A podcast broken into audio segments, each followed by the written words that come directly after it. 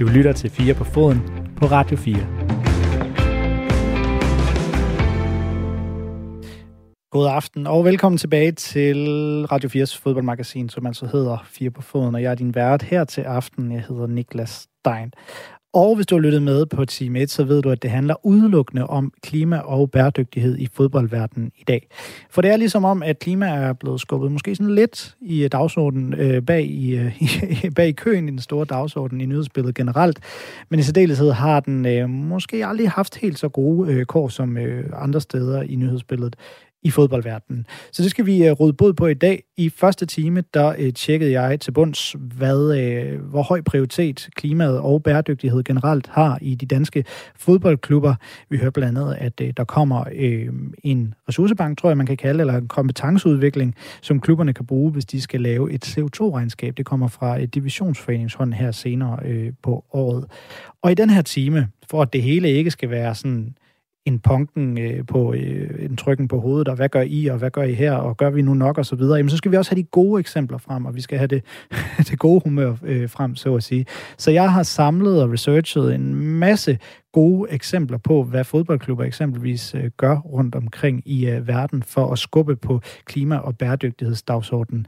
Øh, både for, at de selv kan nedbringe deres eget CO2-aftryk, men måske også uddanne og skabe en øh, dialog i gang med de mange fans, som der selvfølgelig findes i øh, fodboldverdenen. For det var noget, vi lærte i første time, at fodbolden har en stor platform, så vil der i hvert fald være nogen, der mener, øh, dermed har fodboldindustrien også et stort ansvar for at skubbe på den her øh, dagsorden. Du kan øh, finde første time af Firbefoden på podcast, hvis du ikke hørte den, og altså finde øh, hele timen om øh, klima og bæredygtighed i Superligaen. Og i denne her time, der zoomer vi så ud og har det lidt mere internationalt, eller i hvert fald europæiske øh, perspektiv på. Inden øh, vi øh, går sådan rigtig i gang med timen, så vil jeg lige sige, at du selvfølgelig kan skrive en øh, til mig og dele din holdning eller mening til, om øh, klima og bæredygtighed egentlig fylder nok i, øh, i fodboldverdenen, om det overhovedet er vigtigt i, øh, i hele taget. Du kan skrive ind til mig på 1424. Det er altså bare en sms, som du sender afsted til 1424, så lander den lige herinde hos mig. Det er altså øh, Radio 4's fodboldmagasin 4 på foden, du lytter til. Jeg er din vært, jeg hedder Niklas Stein, og jeg snakker helt frem til klokken 19. Klima, bæredygtighed, fodbold. Du lytter til Radio 4. Og som jeg lovede, så skal vi starte den her time med de gode eksempler, altså det gode humør. For jeg har fundet øh, fortroppen af fodboldklubber, når det kommer til den grønne, grønne dagsorden, øh, frem og kommet med, ja, som sagt, de gode eksempler. Og de kommer bare i en øh, lille køre, som jeg har klippet ned til et øh, lille lækkert indslag, som jeg synes, vi skal lytte sammen til her.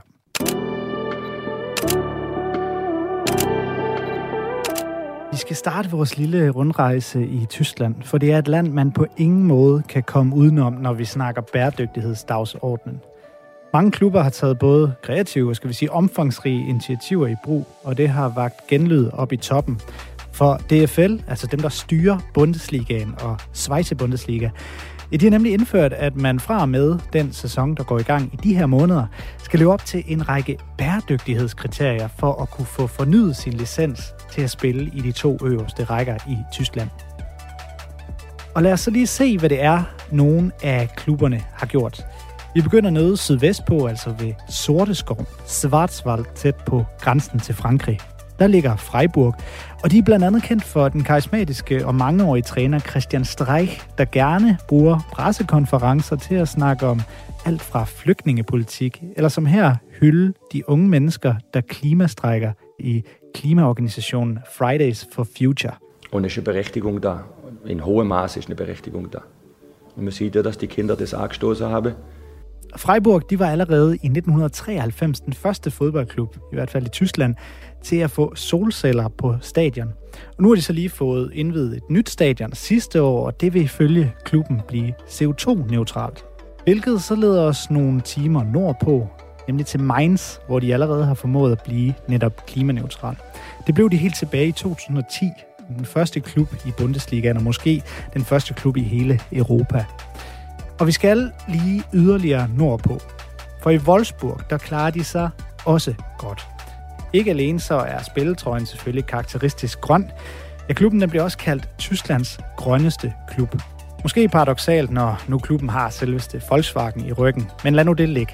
For klubben den topper det, der hedder Sport Positive League, der har til formål at rangere klubberne i de store ligaer efter bæredygtighedskriterier. Og de initiativer, der har bragt Wolfsburg til tops, i de tæller, at klubbens faciliteter kører på 100% vedvarende energi. Klubben vil være klimaneutral allerede i 2025. Fanshoppen har fjernet plastikposer og bruger genanvendelige papirposer. Stadion bruger vand fra en nærliggende kanal i stedet for postevand. Og så har de lanceret et program, hvor man kan få sæsonkort og billetter til Wolfsburgs kvindefodboldhold, hvis man som fan reducerer sine CO2-udledninger. Men de kan også andre steder end Tyskland. Det nok klareste eksempel, det er den engelske klub Forest Green Rovers, der lige er rykket op i League One, altså den tredje bedste række i England. Og de tager den altså til næste niveau. Hele klubbens eksistensberettelse er nemlig bæredygtighed. Klubben har et stadion af træ, maden i madboderne er veganske, og klubbens første hold kører til kampe i en minibus, der kører på el. Men Premier League vil også være med, som en af de få store fodboldligaer har Premier League forpligtet sig til FN's mål om at være klimaneutral i 2040. Det var også i Premier League, at verdens første klimaneutrale elitefodboldkamp blev spillet. I september sidste år, der proklamerede Tottenham og Chelsea, at de vil gøre en Premier League-kamp fuldstændig klimaneutral.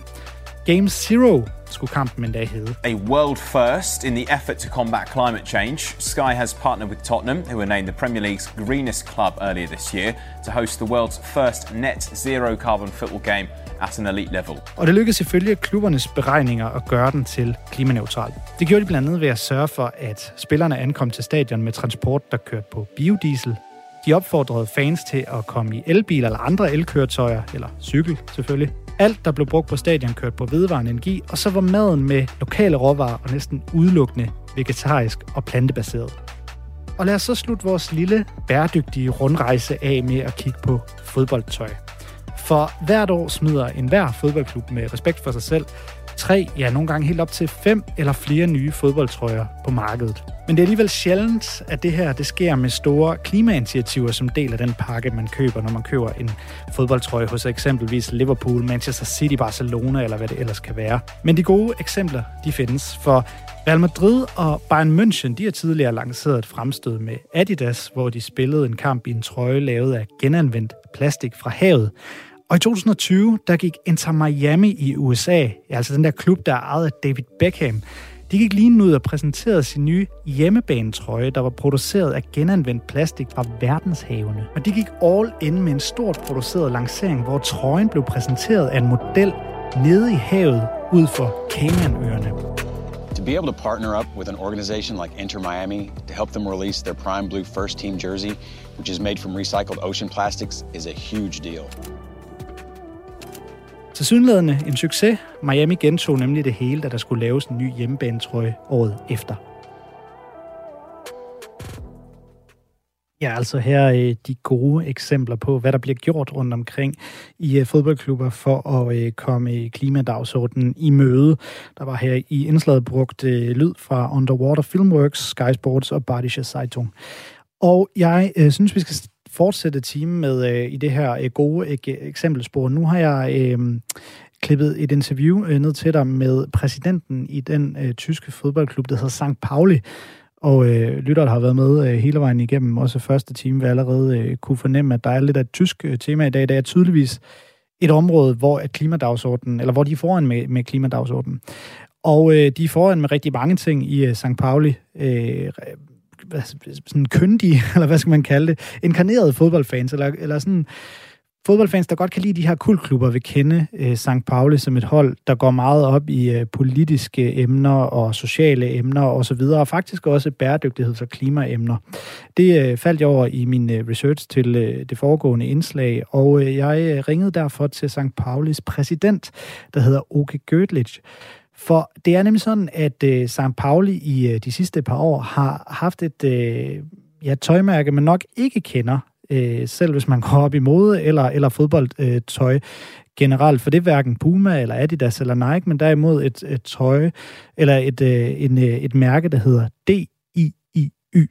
Og det er simpelthen et mærke, som St. Pauli selv har startet og finansieret og øh, kører øh, selv som fodboldklub. Og øh, det ringede jeg altså til øh, St. Paulis præsident for at høre, hvad er historien egentlig bag det her. Jeg synes det egentlig var, var ret interessant. Nu skal vi høre første del af interviewet. Det er lige øh, på engelsk, så jeg beklager til jer, der ikke er så skarpe i engelsk, men jeg synes lige, det er vigtigt for dem, der er, øh, at vi får alle nuancer med, og så lover jeg at øh, oversætte i, øh, i detaljer efterfølgende. Men det første, jeg spurgte øh, Uke Gödlik, altså St. Pauli-præsident, om, det var, hvorfor St. Pauli har lavet sit eget tøjmærke, som de spiller i, både på hjemmebane og udebane og i øh, deres merchandise shop.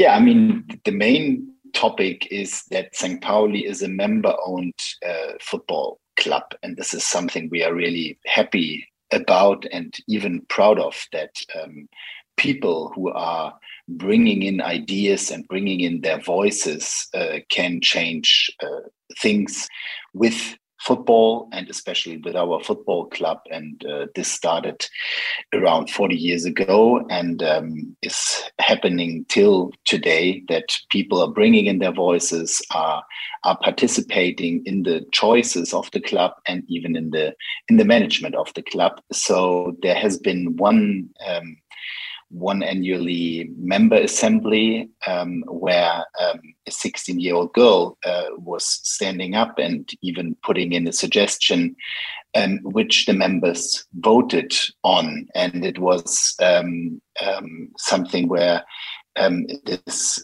16 year old girl was saying, Hey, we are doing lots of business um, with our merchandise? And um, why are we not um, using sustainable um, clothing um, and products um, in our merchandising? And so this was where everything happened and the progress started. And as you know sustainability and and and these topics are not kind of you press a button and everything is happening immediately. It is something which which has to start at some point and is having a progress and a process uh, which is ongoing. And so we started in changing um, our our merchandising more and more into a sustainable, uh, more sustainable uh, products and using um, garments which are um, sustainable and more sustainable. And um, so we took this step by step.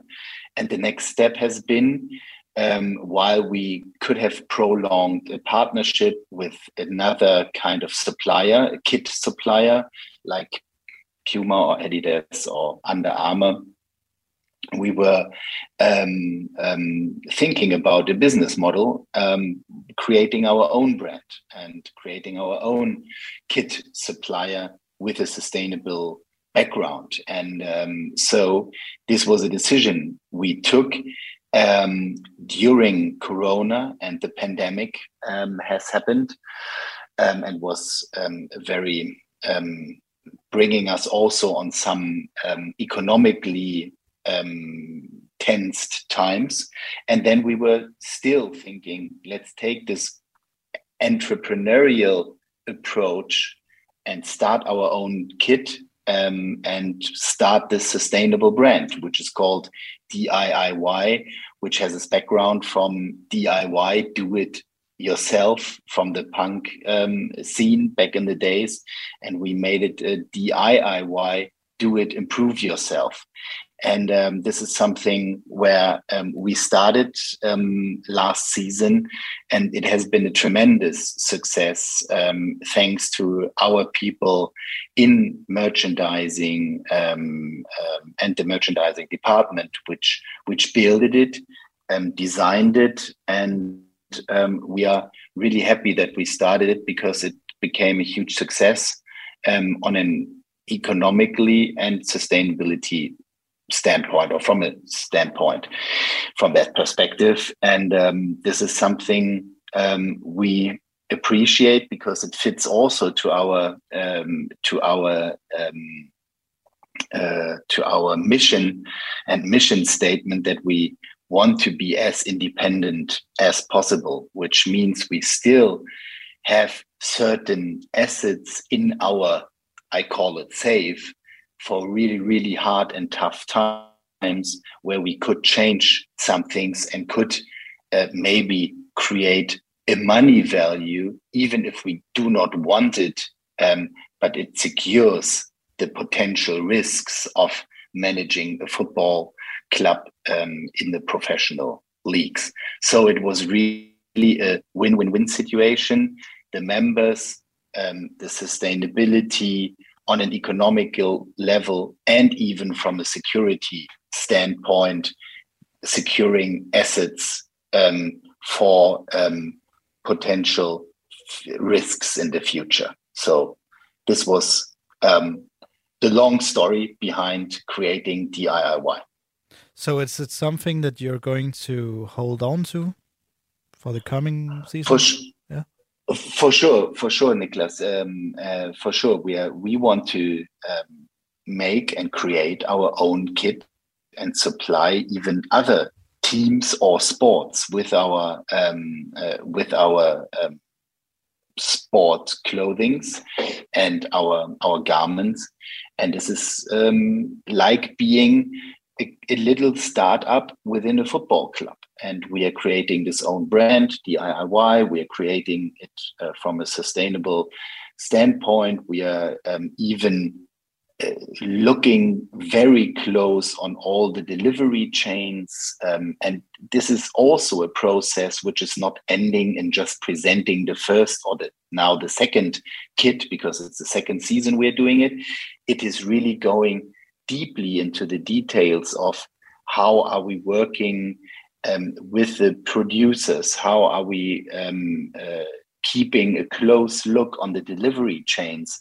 And I can tell you that um, many regulations will happening in the European Union um, within the next um, month and years, where delivery chains and the and the exchange of goods and products throughout the world will be regu- regulated to a huge extent, which is very good from a sustainable standpoint and will bring many many organizations not only football clubs into into tough decisions and they are which are completely right for the planet and the sustainable standpoint but many organizations are not really prepared for it. So we are really happy to be um, involved already in these kind of um, looking close into the production and the delivery chain things because this will be a, um, a game changer for many, many, many industries um, in the next uh, one to three years.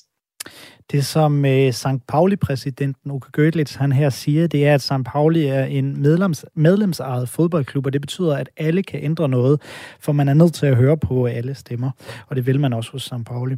Og så fortæller han historien bag det her øh, DIY-tøjmærke, som er det, øh, Pauli får fremstillet sin, øh, sin fodboldtrøjer i, og får lavet al sin merchandise. Det, det omfatter alt det, det tøj, som San Pauli øh, nu har. Nemlig, at, at der er den her ordentlige øh, generalforsamling, og på en af de seneste generalforsamlinger, der var der en 16-årig pige, der rejste sig op og spurgte, hvorfor klubben bruger så mange ressourcer på merchandise og fodboldtrøjer, men ikke på bæredygtige materialer til at få dem produceret og fremstillet i. Så hun foreslog den her 16-årige pige at øh, ændre på det. Det gik så til afstemning og blev trumfet igennem, og sådan startede det simpelthen. Klubben begyndte at skifte deres øh, merchandise ud, så materialerne stille og roligt blev bæredygtige. Og det er sådan en proces, der stadig er i gang, understreger Oke Gödlitz. Det her det skete under øh, pandemien, og derfor var der også en økonomisk risiko. Men alligevel så har det været en stor øh, succes, både på det økologiske og på det økonomiske parameter, kan man sige. Det passer til St. Paulis mission, som jeg sagde i indledningen, så er det kendt som en, en kultklub, der går meget op i blandt andet politiske øh, emner og så videre, også selvom de ligger i anden Bundesliga, er de på den måde en meget kendt klub. Så det går ind i deres øh, mission om at være så uafhængig som overhovedet muligt. Og så fortæller han, at det her øh, navn på tøjmærket, DIY, altså D-I-I-Y, står for Do It Improved Yourself kom oprindeligt af øh, punkscenens uh, Do It Yourself. Og så understreger han til sidst, at det skal man noget, de vil holde fast i til næste sæson, da jeg spørger ham om netop det. Han bliver ved med at vende tilbage til, at det er en form for iværksættertilgang, de har til det her øh, tøjmærke. Og så nævner han noget, som jeg synes er meget interessant, og som jeg også var inde på lidt i første time, nemlig at øh, der er noget, der tyder på, at der kommer EU-lov, der, der dikterer, at der vil blive stillet en masse krav til forsyningskæder og lignende, altså bæredygtighedskrav til alle mulige slags virksomheder, som, øh, som fodboldklubber jo selvfølgelig også er. Og øh, det vil St. Pauli så gerne være på forkant med. Så jeg spørger derefter øh, Oke Gödlis, altså øh, præsidenten i St. Pauli, hvad klubben ellers gør for at være bæredygtig ud over deres tøjmærke. We're really happy that um, we kicked off um, um, our um, CSR department, um, kicked off a very participate, particip, participative, um, sorry, um, um, construct and process with uh, fans and people from our um, from our different sport departments, from our um, professional football team, from our different um, divisions within the administration. So the marketing people, the ticketing people, the catering and events people, and we um, created like well, around 100 different um, projects around how we can get more sustainable and how cost um, intensive and effective in the end they can be. And um, saying that, again, I'm coming back to the point where you have to start at some point, and from that point, it is a process which is not right away or immediately um, something which has changed for the good, but they are bringing the progress step by step into the organization. So, of course, we're talking about. Um, so, of course, we are talking about um, uh, sun collection. We are talking about um, uh, sustainable beer um, cups. Uh, we are discussing um, uh, how how we are um, uh, working with e-cars and uh, for the administration. And these are all different things which are on this list and how we can change, for example, the light in the stadium to LED technology, which is of course cost intensive and uh, is on the other side uh, something which is amortizing potentially costs, immediate costs on a mid or long term. And this is something which is also important because we are all somehow affected by not only Corona, um, Corona pandemic um, in the last two years. Now we are also facing some uh, huge troubles on inflation and energy costs because of the of the war Russia is uh, uh, bringing uh, into Europe, and um, so we definitely have to have to see in in which way we are able to to save energy and bring this sustainable thing to our daily living, and this is not ending at the door of the football stadium. St. Pauli-præsidenten, han siger her, at klubbens CSR-afdeling, CSR, det står for Corporate Social Responsibility, altså den afdeling, der sørger for, øh, som det er øh, blevet øh, på mode eller tradition blandt øh, både mellemstore og store, og måske også små virksomheder de senere år, at man har den her CSR øh, afdeling, som sørger for, at man også tager som virksomhed et socialt ansvar. Den afdeling hos øh, St. Pauli har i gang sat over 100 initiativer, der alle sammen skal gøre klubben mere bæredygtig. Og igen så siger han, at det er en igangværende proces, og det kan godt være, at det koster penge lige nu, men det er jo også for at imødekomme øh, at, man, øh, at man ikke skal bruge så mange penge senere hen, øh, længere hen i fremtiden. Så der kommer hele tiden nye til, og initiativerne de drejer sig blandt andet om at opfange og lavre øh, solenergi. Det handler om genanvendelige ølbæger, elbiler til administration, og så at skifte lyset på stadion til LED, der er bedre for miljøet, også økonomisk øh, på lang sigt. Og faktisk øh, ikke kun, øh, som, som han var inde på, miljøet, men også udfordringerne med inflation er noget, de, de prøver at, at takle med en bæredygtig tilgang, siger altså øh, St. Pauli-præsidenten Oke Gödlich. Og øh, så spørger jeg ham også om noget, som jeg øh, var inde på meget i første time, hvor vi snakkede med flere Superliga-klubberne, nemlig hvorfor det er vigtigt, at en fodboldklub påtager sig de her opgaver og det ansvar. You know, for us as a progressive football club, which always wants to hear voices of the youth, of people who are still having lots of energy in changing the world um, uh, whether it is uh, climate activists or uh, housing activists or um, uh, people who are stand up against um, discrimination, um, for us it is very important to hear what is what is what idea the people wants to wants to change and how to change the world a little bit to a, to a better place within all the crises we are facing at the moment. And um, so um, we really want to hear these voices and trying to be um, on on changing that because we think that um, changing changing the things to the good because we think um, this makes participation much more interesting and we see ourselves a little bit, bit as an activist football club because this is part of our history and part of our roots um, where activists have somehow um, um, squatted the stadium. And and and this is something um, which is really important for us to give these people um, not only a platform but that the club and the football um, uh, club himself is also part of the um, changes and is pushing these changes even though i have to say that um, the association and in this case, the German Association is also bringing up some ideas on sustainability and SDG and ESG standards, but um, are potentially not um, as um, progressive and fast as we as a football club want want to change it and push it. Uwe Gørlik, han siger, at øh, St. Pauli er en progressiv fodboldklub, der gerne vil høre de unge stemmer, altså dem, som stadig har energien til at forandre verden, om det så handler om klima, eller bolig, eller diskrimination, eller hvad det ellers skal være. De vil gerne høre deres idéer og stemmer og hjælpe til med at ændre tingene til det bedre. De ser sig selv som en aktivistisk fodboldklub, for det er en del af St. Paulis historie og rødder, siger han, og nævner så blandt andet, at aktivister tidligere har besat stadion, altså Milan Tour. Det er vigtigt for St. Pauli at give folk en platform og skubbe til tingene som en fodboldklub. Og så synes Uke Gøtlik, at fodboldligaen DFB gør en del, men at det stadig kan gå stærkere, og at der kan gøres mere. Men hvad så med, med fodboldindustrien som helhed, spørger jeg Uke Gøtlik. Gør fodboldverdenen nok lige nu?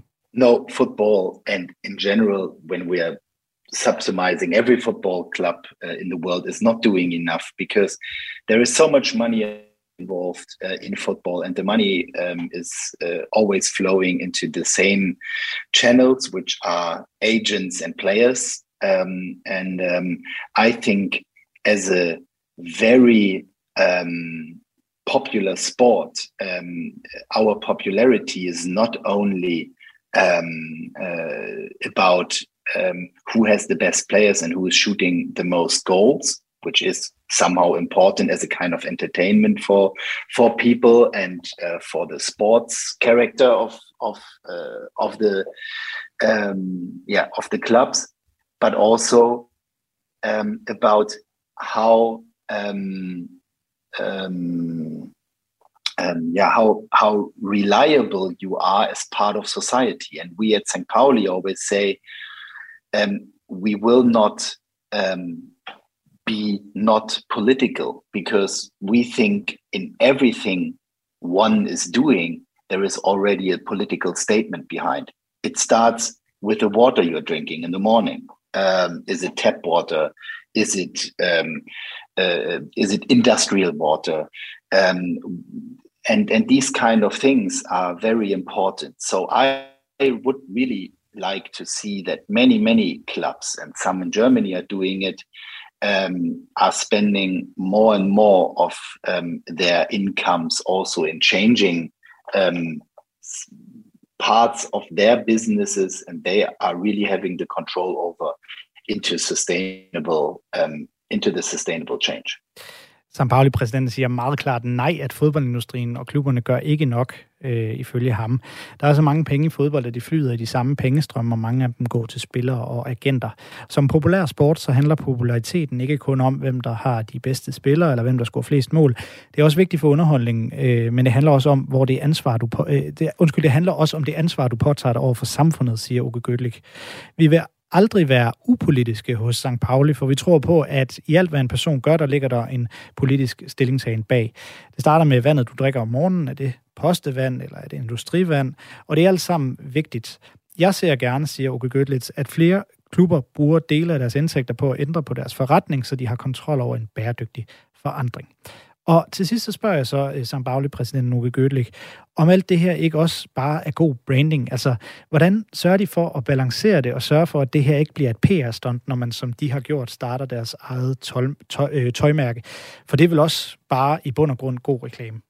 Yeah, Niklas, thank you for the question because uh, you can even say, um, isn't it also a kind of part of marketing of FC St. Pauli, um, which would be kind of offensive question even. And i would say um, yes and no. Yeah. So yes it is um, but it's the members and fans who made it. So we're coming back to question one because the fans have started this movement and they feel connected to this club and they are participating to this club.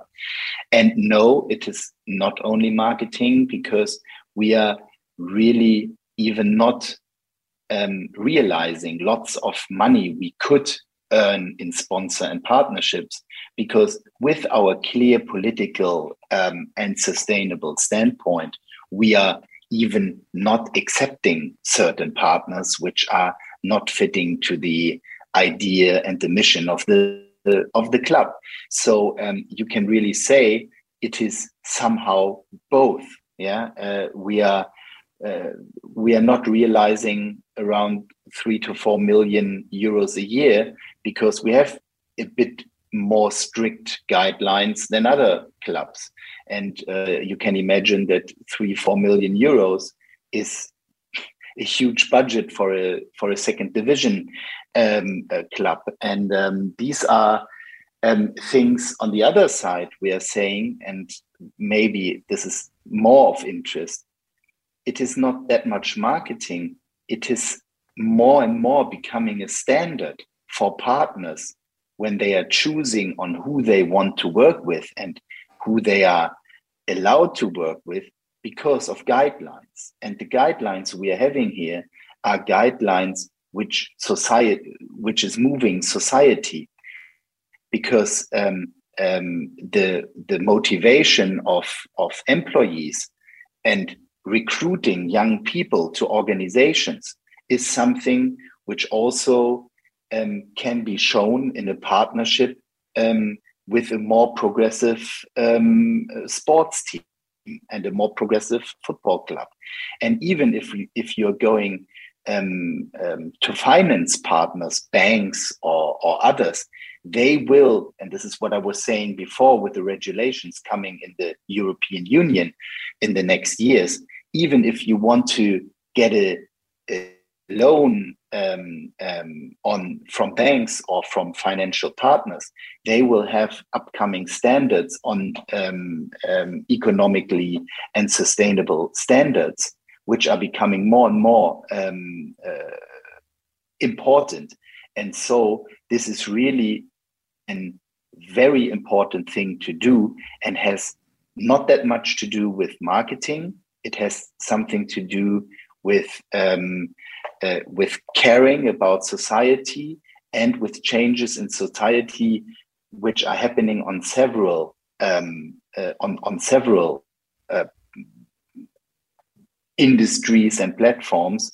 And um, i think these are small steps changes for the good and we want to be part of it St. Pauli-præsident Noke Gödlich, han, er, han anerkender spørgsmålet og siger, at det jo også er, er en del af markedsføringen, men det er sådan, klubben er.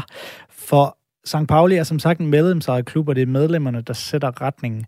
Og så siger han, at de faktisk kunne tjene endnu flere penge, hvis de gik på kompromis med de politiske synspunkter, som klubben i høj grad har. Han nævner endda et beløb og siger, at de kunne få 3-4 millioner euro mere, hvis de ikke havde øh, strammere krav til eksempelvis sponsorer end andre klubber. Nu er det så endda blevet en standard for sponsorer. De går altså op i, hvilke fodboldklubber de er partner med. Og der er sponsorer, der gerne vil være associeret med en socialt bevidst fodboldklub, som St. Pauli selv mener, at de er. I sidste ende så handler det dog ikke om øh, marketing, det handler simpelthen om at kære sig om samfundet. Det er små gode skridt til det bedre, og det vil vi gerne være en del af, siger altså St. Pauli-præsidenten Oke Gødlich. Du lytter til Radio 4. Og jeg synes, vi skal springe over i et øh, andet øh, interview, jeg har lavet. Det er nemlig med den meget anerkendte øh, fodboldforfatter David Goldblatt. Han har skrevet øh, en af de største hovedværker i øh, fodbold, når det handler om øh, globalisering, altså fodboldens globalisering, alt det, der foregår udenom bare øh, kridtstregerne. Den hedder The Ball is Round. Så har han også øh, været med til at starte NGO'en Football for Future, der handler om at uddanne og netop skubbe til den her dagsorden, eller, altså klima- og bæredygtighedsdagsorden inden for fodbold specifikt. Og så er han øh, en af de eneste, der har øh, sådan øh, meget dybtegående forsket i øh, fodboldens klimaaftryk. Det har han i en længere rapport, der hedder Playing Against the Clock. Den kan man gå ind og finde øh, på nettet. Jeg fangede for øh, nogle få uger siden at David Goldblatt til en konference i Odense, fordi jeg allerede dengang vidste, at jeg ville lave den her udsendelse. Jeg spurgte, om han ikke lige havde lyst til at sætte sig 20 minutter med mig og øh, snakke klima og fodbold. Det vil han heldigvis gerne. Og det første, jeg spurgte han om, det er simpelthen, om øh, fodboldverdenen tager klimaændringerne alvorligt nok. Well, nobody's taking climate change seriously enough uh, on this planet. But I think the interesting thing is that if you'd have asked me that question three years ago, I'd have said absolutely not, nothing, nothing's going on.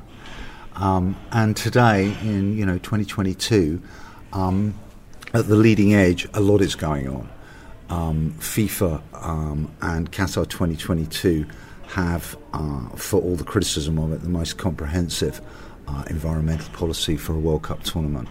You have um, many football clubs joining the uh, UN Sport for Climate Action framework.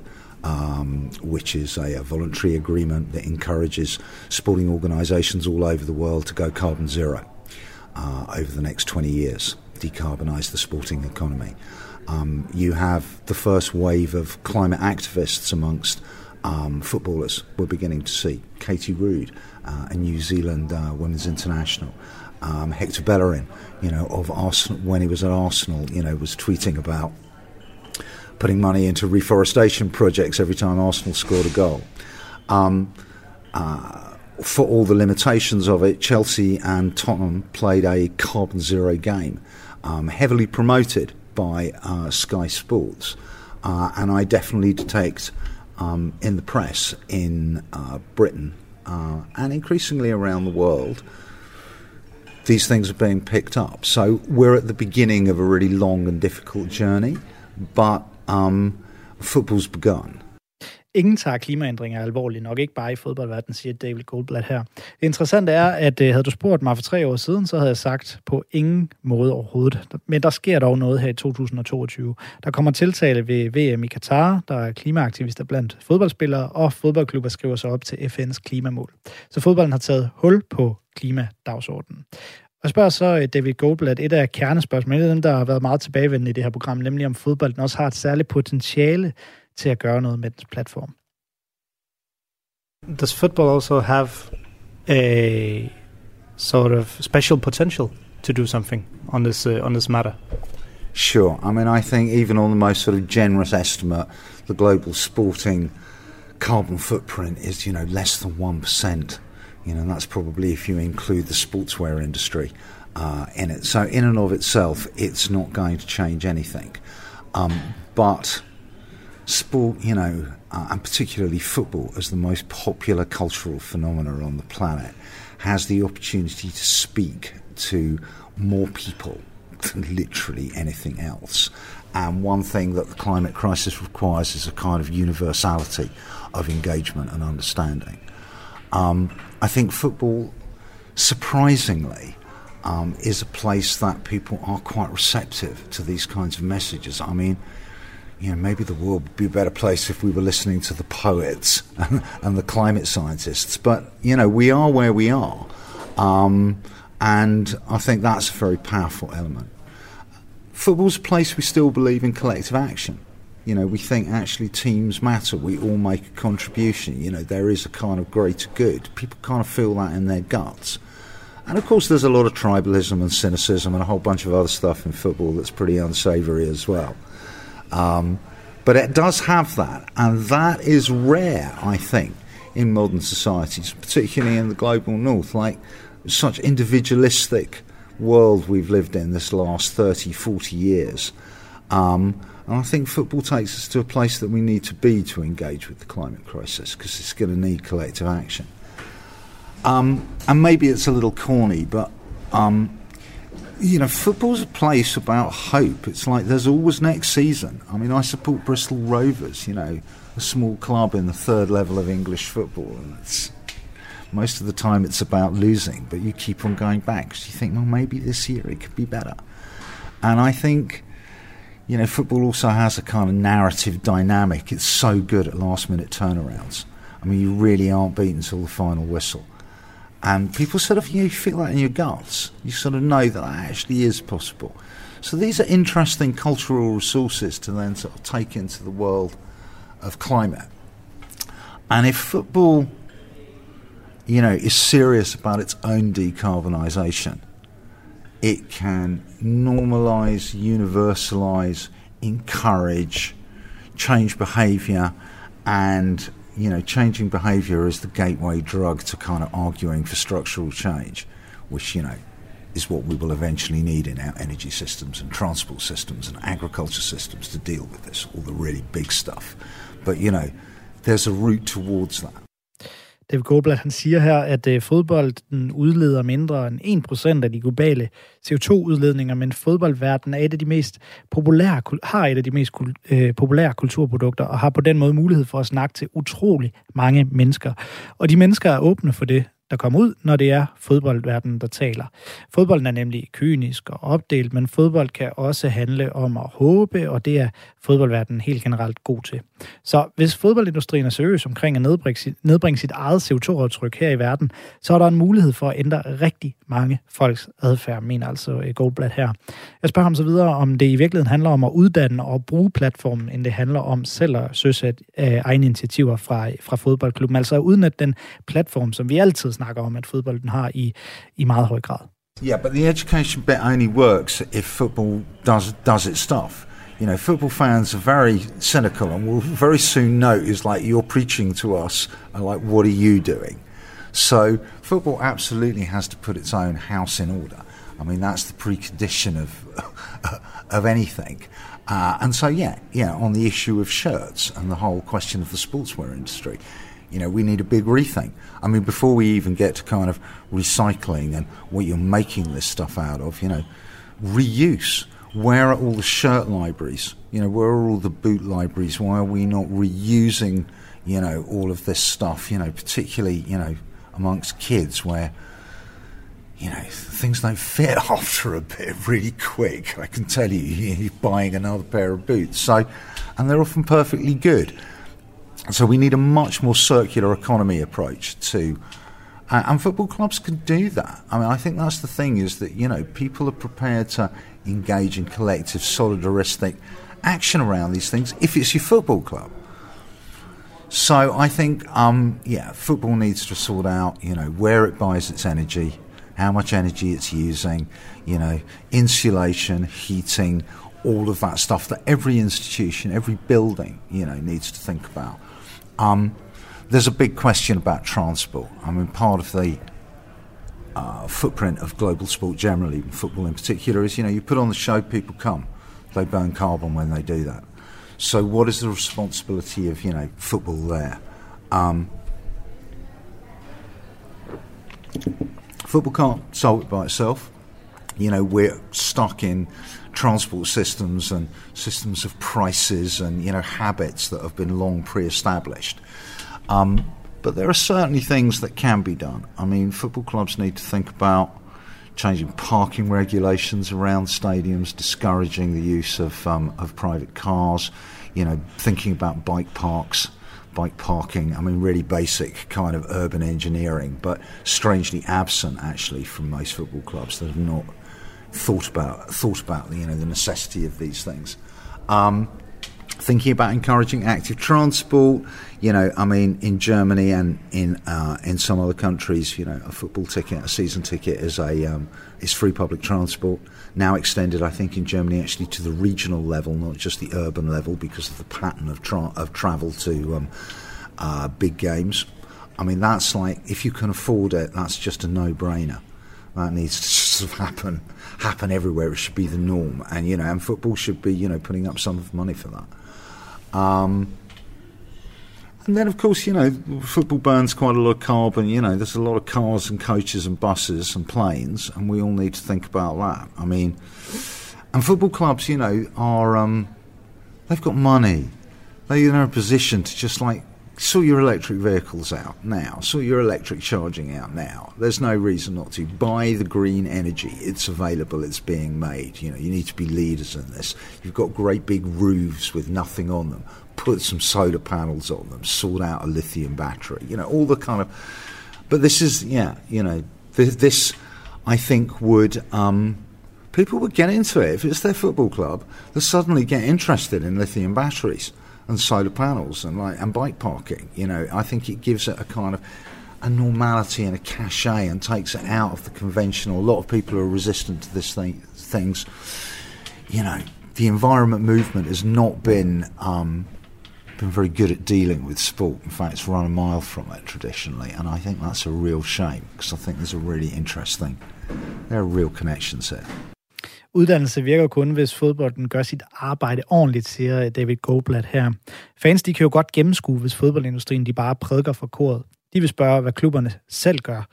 Vi har brug for at gentænke for eksempel fodboldtøj, siger han også. En ting er, at vi bør snakke mere om genbrug af materiale, men hvor er alle trøje- og fodboldsko-bibliotekerne, spørger øh, David Goldblatt, et begreb, jeg ikke lige havde hørt om øh, selv. Hvorfor genbruger vi ikke alt vores fodboldtøj, i stedet for bare at smide det ud, når det stadig fungerer? Der har vi brug for det, der hedder en cirkulær økonomi. Og det er fodboldklubber altså i stand til at gøre. Og så skal fodboldindustrien være, være opmærksom på, øh, hvor den køber sin energi, og hvilken energi det så er, og hvor meget den nu, nu, nu endda bruger. Og så er der et stort spørgsmål, hvad angår transport. Måske vi skal gøre det mere attraktivt at cykle til fodboldkamp eller bruge offentlig transport dertil. Og så nævner han Tyskland som et eksempel, hvor man øh, ved nogen i forbindelse med, med køb af fodboldbilletter kan få øh, gratis offentlig transport til stadion. Måske vi skal gøre det mere attraktivt at øh, cykle. Nej, undskyld, det var det, jeg lige øh, havde øh, sagt øh, der.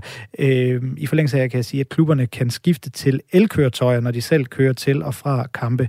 Fodbolden kan ikke klare alt det her selv, men det er ting, der alt sammen kan gøres. Og hvis el- elbilkøretøjer og solceller blev mere udbredt i fodboldverdenen, så tror David Goldblatt, at fans vil engagere sig i det og interessere sig for det. Igen det her med platformen, som fodbolden har. Siger han til sidst, at miljøbevægelsen har ikke været god til at skubbe til sport, og det er en skam for, der burde være en forbindelse. Jeg øh, siger så til øh, David Goldblatt, at uanset hvem man spørger, hvem man snakker med, så virker det som om, at alle kan blive enige om, uanset hvem man er, at der ikke bliver gjort nok endnu. Det synes jeg også er noget, der er blevet sagt et par gange i den her udsendelse allerede. Men hvorfor er det så sådan i fodboldverdenen, at uanset, eller, eller sagt på en anden måde, hvad, hvilke mekanismer i fodboldverdenen er det, der stopper fodboldklubber fra at have klima og bæredygtighed helt øverst på dagsordenen? If there's something it seems like everyone can agree on, it is that, that everyone is not doing enough uh, yet. And speaking in terms of the football industry and the, the the football clubs, how can it be that they are not? What what mechanics are stopping them from doing it enough? Um, I mean, I think football clubs are no different from lots of other institutions, and I think even before you get to questions of money, it's like, are you even thinking about it? Is it in your space? Are you prioritizing it at all, particularly people in positions of leadership? Um, secondly, you know, so there's, you know, like who's running football clubs and what kind of folk are they and is that their focus? I think increasingly yes, because it's just increasingly hard for anybody to uh, to avoid it. I think then there is a genuine like so what do you do? There's like a real like, okay, this is quite really big. I don't even know where to start. I think there's um, I think there's quite a lot of that in football clubs and people, you know, who are being paid to do other things. You know, it's not being prioritised. And I think you know, like like us all, we all avoid doing the difficult stuff. My God, I avoid doing the difficult stuff all the time. Um, so I think those are real. I think I think those are factors. I think once they start investigating, you know, sometimes there are money issues, and I think it's more around David Globlat siger her, at han mener egentlig ikke, at fodboldklubber udskiller sig særlig meget fra mange andre institutioner. For ligesom med virksomheder, så skal man kigge på, hvem der opererer fodboldklubberne og hvad deres intentioner med at drive en fodboldklub er. Når man udfordrer dem, der kan gøre noget i fodbolden, så oplever David Goldblatt, at der er en form for, skal vi sige, opgivende attitude for, hvad i alverden skal man egentlig gøre, og hvor skal man starte. Vi prøver alle at snige os udenom og, tage de, og ikke at tage de svære opgaver på os, siger David Goldblatt. Og der er helt sikkert ressourcemangel, men omvendt så er der tydeligvis også midler til at investere, for store fodboldklubber investerer jo på mange områder. Men der er ikke nogen nem indgang til det her. Man skal dog huske på, at fodboldverdenen sætter læring højt, sådan helt generelt. Og hvis man kan sætte sig ind i svære taktikker, så kan man også sætte sig ind i, hvordan man bliver mere bæredygtig. um, you know, certain ways of doing things. Actually, football, because everybody's checking everybody else out. So I think it's an interesting if you could kind of seed enough initiatives and enough energy. Um, I think there'll be a lot of copying and catching up, and you know, it will become the norm. Uh, and I think football's yeah is a good place to do that. Dave Goldblatt, han har jo skrevet bogen, som jeg sagde i indledningen, om fodboldens globalisering. The Ball is Round hedder den. Den er fra 2008, og siden er fodboldens globalisering stukket endnu mere af. Vi ser også, at der i 2026 skal være et VM i tre forskellige lande, USA, Kanada og Mexico. Som altid kommer der millioner af fans, og skal rejse langt for både at komme til selve slutrunden, men også mens slutrunden er i gang. Og øh, på førnævnte konference, der overvejede en debat, hvor det blev foreslået, at fodboldverdenen begynder at fokusere på at engagere flere lokale fans, for rejseaktiviteten den eksploderer, når et Premier League-hold mobiliserer millioner af fans i eksempelvis Asien. Og de her pointer rejser jeg for øh, David Goldblatt og spørger, om fodbolden simpelthen er blevet for global. Something that has been, been spoken a lot about today is Does football need more games? Does football need a World Cup in three different countries across a big country like United States, as it will be in 2026? And a big revelation for me personally was um, the topic of should we engage more local fans? Mm. I, I, mean, I see the point. I hadn't I hadn't thought about it before. So, has football gone too global? Football definitely doesn't need any more games. That's that's for sure. Uh, and thankfully, you know, the notion of the biennial World Cup has been buried. Um, yeah, I mean, you look at, you know, World Cup 2026 and it's like carbon crazy. It's going to be the most carbon generated ever by a World Cup. And at a moment of climate emergency, we do need to really look that in the eye. Um, I mean, of course, it's part of a whole wider phenomena of like how much aviation, because that's what's really, really driving it. You know, for essentially leisure and luxury purposes, can the world allow itself? That's a really complicated. That's a really complicated. Fodbolden har i hvert fald ikke brug for flere kampe. Det er helt sikkert, siger David Goldblatt. Og så glæder han sig over, at øh, ideen med et VM hvert andet år, den er blevet skudt til hjørne. I hvert fald for nu. VM i 2026, 2026 øh, undskyld, bliver carbon crazy, siger han. Altså helt skørt, hvad angår forbruget af kulstof, fordi det alene både bliver i USA, Mexico og Kanada, men også på tværs af, hver af de her lande. I fremtiden, der bør der tænkes klimahensyn ind, når det kommer til valg af værtsnationer til store slutrunder.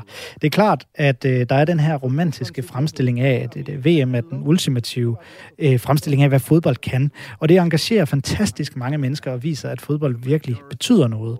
Selvfølgelig skal folk kunne komme til et VM, siger David Goldblatt, men så fremhæver han en oplevelse, der rystede ham ved VM i Sydafrika i 2010, for han gik rundt og spurgte sig selv, hvor alle de lokale var henne. Altså, hvor var dem, som elsker fodbold i Sydafrika og kommer derfra? De havde simpelthen ikke råd til billetter, konkluderer han selv. Der er for mange turister.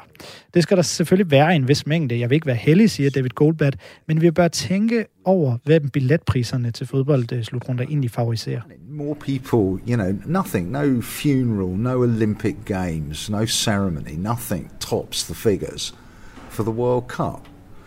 Um, and it is, you know, the most shared collective cultural phenomena on the planet. And for whatever reason, it means stuff to people. So that's quite a thing in a fractured but globalized world to have that moment of kind of cosmopolitanism and universality. And of course, that's enhanced by the presence of people from all parts of the world. Um, I mean, that's the romantic, the romantic take on the World Cup. So one doesn't, you know, I would like to imagine it's possible to have a future where someone can go to the World Cup. But on the other hand, and I really felt this strongly at uh, most strongly at South Africa 2010, it's like, where are the locals? Where are the people who love football in South Africa? You know, they can't afford a ticket. And um, there were just too many folks from, like, you know, basically tourism. And I just, there's going to be a certain amount of that. I don't want to be too purist about it, but um, I think we need to think about ways in which ticket prices and ticket sales um, favour the, uh, the domestic uh, audience. I think that's I think that's just got to be. Det var altså David Goldblatt, der fik de næsten sidste år i fire på foden her til aften. Det er nemlig fodboldmagasinet på Radio 4, du har lyttet til. Mit navn har været Niklas Stein. Nu skal du allerede nyheder, og så er der aftenradio med Signe Ribergaard Rasmussen.